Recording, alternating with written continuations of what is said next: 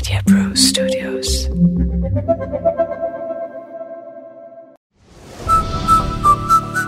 Big F M podcast इतिहास नावाची व्यक्तीच्या या नवीन एपिसोडमध्ये माझ्याबरोबर आहेत डॉक्टर नीलांबरी जगताप. नमस्कार. नमस्कार. डॉक्टर म्हटल्यावर कोविडच्या सगळ्या या पॅन्डेमिक नंतर लोकांना पहिला प्रश्न पडतो तो कशाचे डॉक्टर तुम्ही? नाक कान घसा? का काय? आणि इतिहासाच्या पॉडकास्टमध्ये डॉक्टरांना कशाला बोलवलंय? So I am assuming you're a P H D so tell us about it मी मुंबई विद्यापीठातून इतिहास या विषयामध्ये पीएचडी ग्रहण केली आहे. आणि सध्या मी शिवाजी विद्यापीठातील मराठा संशोधन केंद्राची डायरेक्टर तसेच विद्यापीठाच्या वस्तू संग्रहालयाची डायरेक्टर म्हणून कार्यरत आहे. तुम्ही पीएच डी कशात केली? नेमकी काय विषय तुमचा होता? मी PhD he urban trend native century on Konkan coast म्हणजे अठराव्या शतकातील जो व्यापार झाला ती त्या व्यापारामुळे या बंदरांच्या वसाहतीमध्ये नागरीकरणामध्ये काय बदल झाले यावर माझा पीएचडीचा प्रबंध आहे. वा क्या बात आहे खरं तर मला अशा इतिहासात इतिहासातल्या खूप छोट्या छोट्या गोष्टी एकच एरिया किंवा एखादी व्यक्ती किंवा एखादा कालखंड छोटासा एखादा इन्सिडेंट घेऊन वाचायला खूप आवडतं. पण या पॉडकास्टमध्ये इतिहास नावाची व्यक्ती या पॉडकास्टच्या या दुसऱ्या सीझनमध्ये आपण अशा लोकांबद्दल बोलतोय महिलांबद्दल खासकर. की ज्यांचं नाव कदाचित ऐकलेलं असतं पण की फार त्यांचं काम माहीत नसतं. बऱ्याच वेळा नावही ऐकलेली नसतात आणि आय विल कन्फेस की या सीझनच्या दहापैकी मला वाटते दोन तीन एपिसोड्स मधल्या व्यक्तींची इतिहास नावाच्या नावाच्या व्यक्तींची नावही मला माहीत नव्हती. तर आज आपण कोणाबद्दल बोलणार आहोत? सध्या मी वस्तू संग्रहालयाची प्रमुख आहे. त्यामुळे आर्ट हिस्ट्रीकडे माझा जास्त काय म्हणतो सध्याचं काम चालू आहे. अच्छा. आणि त्यानुसार मी अमृता शेरगिल या ज्या भारतीय चित्रकार होत्या. त्यांच्याबद्दल मी आज थोडी माहिती सांगू इच्छिते. वा वा. सगळ्यात पहिले इतिहास म्हटलं की लोकांना नेमका कालखंड कुठला? मग आपण त्यांच्या जन्मापासून सुरुवात करूया. कुठे झाला? काय परिस्थितीत झाला? त्यांची बॅकग्राऊंड काय? कधी झाला? अमृता शेरगिल यांचा जन्म हा एकोणीशे तेरा मध्ये बुडापेस्ट येथे झाला. आणि त्यांचे वडील हे भारतीय होते शीख. होते आणि त्यांच्या आई ह्या हंगेरियन होत्या. त्याच्यावर त्यांचं चाइल्डहुड हे त्यांनी सुरुवातीला हंगेरीमध्ये घालवलं बुडापेस्ट येथे. आणि मग नंतर थोडस आर्थिक इश्यू झाल्यामुळे कपल आणि फॅमिली. भारतामध्ये सिमला या हिल स्टेशन वरती शिफ्ट झाली.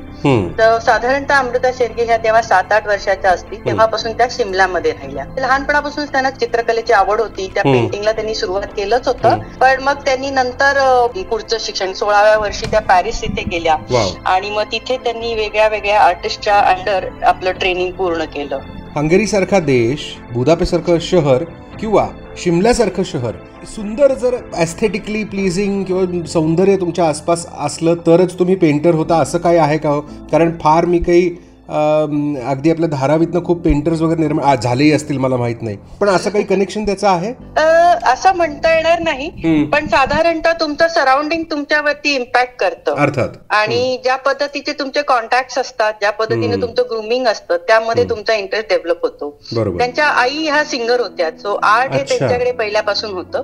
वडील हे पर्शियन आणि संस्कृत भाषेतले तज्ज्ञ होते. असं हे मिक्स कॉम्बिनेशन असल्यामुळे कदाचित त्यांच्या काय म्हणतो चित्रकलेची आवड त्यांना निर्माण झाली पॅरे विलेंट लुसियन सायमन यासारख्या मोठ्या मोठ्या चित्रकारांच्या खाली त्यांनी ट्रेनिंग घेतलं. फॉर्मल ट्रेनिंग त्यांनी इको दे ब्युक्स आर्ट्स या इन्स्टिट्यूटमध्ये पूर्ण केलं. ओके सो साधारणतः मे त्यांच्या आईंचा फार मोठा रोल आहे हे त्यांना चित्रकार बनवण्यामध्ये. सामान्य माणसाची अशी धारणा असते की ठीक आहे म्हणजे चित्रकार होत्या तर काय झालं? म्हणजे एवढं काय मोठं. कारण आपण आत्तापर्यंत या सिरीजमध्ये तरी अशा लोकांशी बोललो की ज्यांनी फॉर एक्झाम्पल स्त्रियांच्या हक्कांसाठी ज्या काळात तसं करता येत नव्हतं लढता येत नव्हतं तेव्हा ते लढले. किंवा अगदी झाशीची राणी एखादी असेल तर या आर्टिस्टचं काय महत्त्व असतं आणि पेंटरचं काय. महत्त्व म्हणजे तो इतिहास म्हटलं की साधारणतः या लढवया स्त्रियांचं जास्त आपण वाचन करतो किंवा त्या हो. जास्त पुढे येतात हो पण अमृता शेरगिलांना जर तुम्ही अभ्यासलं. तर त्यांचा त्या अतिशय लहान वयात वारल्या वयाच्या अठ्ठावीसाव्या वर्षी. वारल्या. एकोणीशे एक्केचाळीस म्हणजे त्यावेळेला भारत ही आयडेंटिटी सुद्धा तयार झाली नव्हती. हा काळ असा होता की या काळामध्ये स्त्रीवाद किंवा स्त्रियांची काय परिस्थिती आहे? अशा पद्धतीचं रेव्होल्युशन म्हणून एक बौद्धिक दृष्ट्या एक अभ्यास होत होता प्रबोधन होत होतं अमेरिकेत स्त्रीवादाची पहिली वेव हो. येऊन गेली होती म्हणजे पहिली फेज झाली होती. पण चित्रातून ते स्पष्ट करणं. हे ह्या फक्त अमृता शेरगिल यांनी केलं म्हणजे सावित्रीबाई फुलेंनी म्हणजे शिक्षणात त्यांना स्त्रियांना शिक्षण दिलं किंवा. मुलींना शिक्षण दिलं पण अमृता शेरगिल त्या स्वतः हा कलात्मक बंड होता त्यांचा हम्म. त्याच्यामध्ये त्यांचा बौद्धिक बंड दिसत होता म्हणजे त्यांनी एक नवीन मॉडर्न आर्ट जे होतं मॉडर्न इंडियन कल्चर जे होतं आधुनिक संस्कृती जी भारताची यावेळेला तयार होत होती. त्या संस्कृतीमध्ये त्यांचं खूप मोठं कॉन्ट्रीब्युशन आहे की त्यांनी त्यांच्या ज्या काही पेंटिंग आहेत त्या पेंटिंग आपण म्हणू शकतो की त्यामध्ये त्यांनी जे काही चित्र रेखाटली. त्याच्यामध्ये स्त्रियांची उदासीनता. दुःख. ही रेखाटून त्यांनी त्यास एक वाचा फोडली होती आवाज दिला होता. एक नवीन काय म्हणू शकतो त्यांच्या अनुभवांना एक चित्रांच्या दृष्टीने एक रेखाटलं होतं की जे. त्या काळात कोणीही केलं नव्हतं आणि त्या काळात अर्थात वेब सिरीज नव्हत्या ओ टी टी प्लॅटफॉर्म्स नव्हते इंटरनेट नव्हते. ब्लॉग्स नव्हते व्लॉग्स नव्हते टीव्ही सुद्धा नव्हता म्हणजे होता पण अगदीच म्हणजे अ, बेसिक फोटोग्राफी होती पण. त्या फोटोग्राफीचा दृष्टिकोन हा कधीच स्त्रियांची दुःख टिपण्याचा नव्हता किंवा हो. स्त्रियांची स्थिती टिपण्याचा नव्हता. तर जी. फोटोग्राफी त्या काळात होती ती सुद्धा आनंद एक्सप्रेस करणारीच फोटोग्राफी केली जायची हम्म. So we have lot of princess queens you know photograph in different style पण. सामान्य स्त्रियांचं किंवा आज आपण म्हणू शकतो जवळच्या मैत्रिणीचं चित्र एका आणि ते तिची भावना ही. कुणीच त्या काळात रेखाटली नव्हती. ती अमृता शेरगिल यांनी रेखाटली होती. म्हणजे त्यांच्या कुंच्यातून ती रेखाटली गेली होती. आणि या दृष्टीनं त्या फार महत्त्वाच्या ठरतात. म्हणजे त्यांचं जे पेंटिंग होतं थ्री गर्ल्स हे अतिशय नावाजलेलं पेंटिंग होतं की ज्याच्यामध्ये त्यांची खिन्नता त्या पूर्ण चित्रातून दिसत होती. त्यांची त्या तीन तिघी जणी अशा वेट करतायत आणि त्यांच्या चेहऱ्यावरती पूर्ण नैराश्य निष्क्रियता अशी दिसते आणि. त्या- असं कोणाची तरी वाट बघतायत पण त्या वाटेमध्ये त्यांना काहीही मिळणार नाहीये ती निराशा पूर्णपणे त्यांच्या चेहऱ्यावरती. स्पष्ट होते सो दोज रॉ इमोशन्स ज्या होत्या स्त्रियांच्या.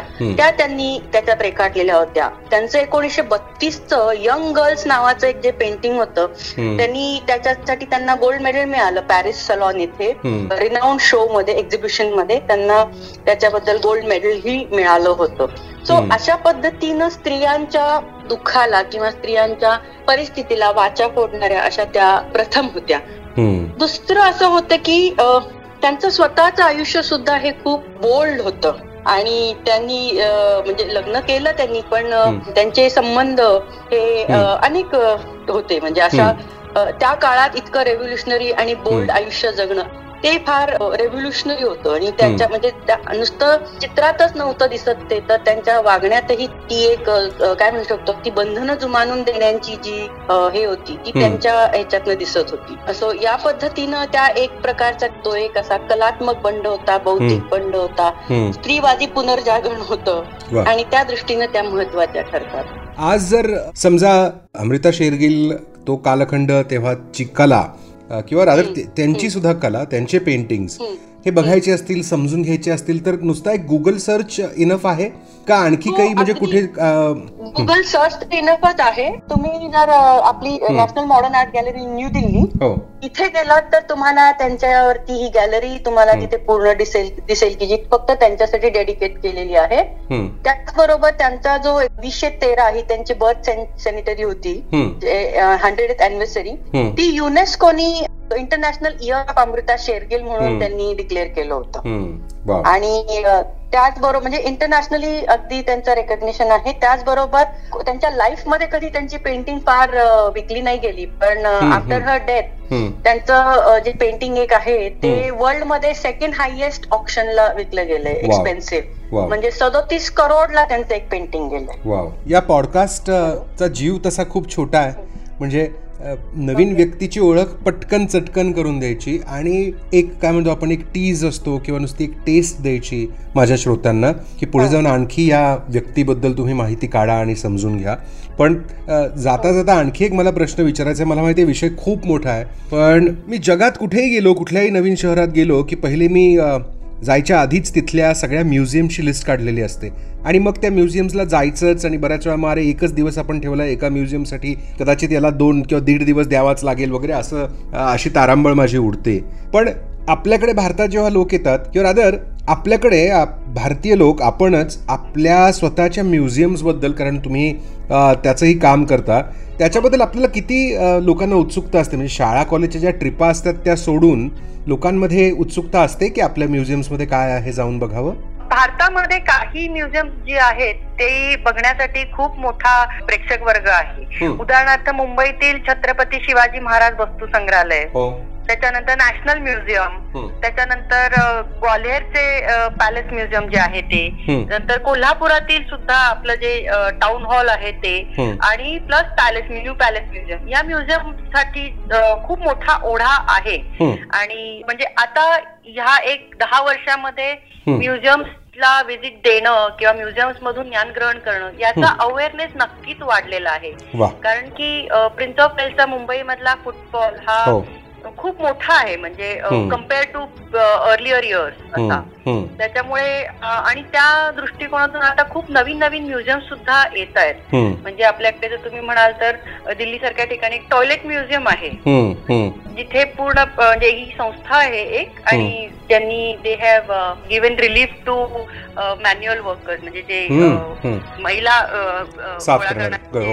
कामगार आहेत त्यांना मुक्ती दिलेली आहे आणि त्यांनी तिथं ते म्युझियमची स्थापना केली की ज्याच्यामध्ये मॉडर्न अशी विविध विषयां जरी आपण कंपेअर करायला गेलो युरोपशी वगैरे तर कमी आहे पण नक्कीच चांगलं आहे म्हणजे.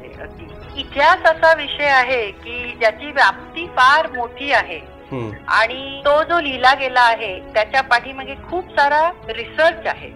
आणि हे संशोधन आहे हे डॉक्युमेंट्स वरती बेस्ड आहे फॅक्च्युअल तपासून घेऊन ते केलेलं आहे त्याच्यामुळे. इतिहासाचं वाचन हे अत्यावश्यक आहे जर आपल्याला आपली संस्कृती.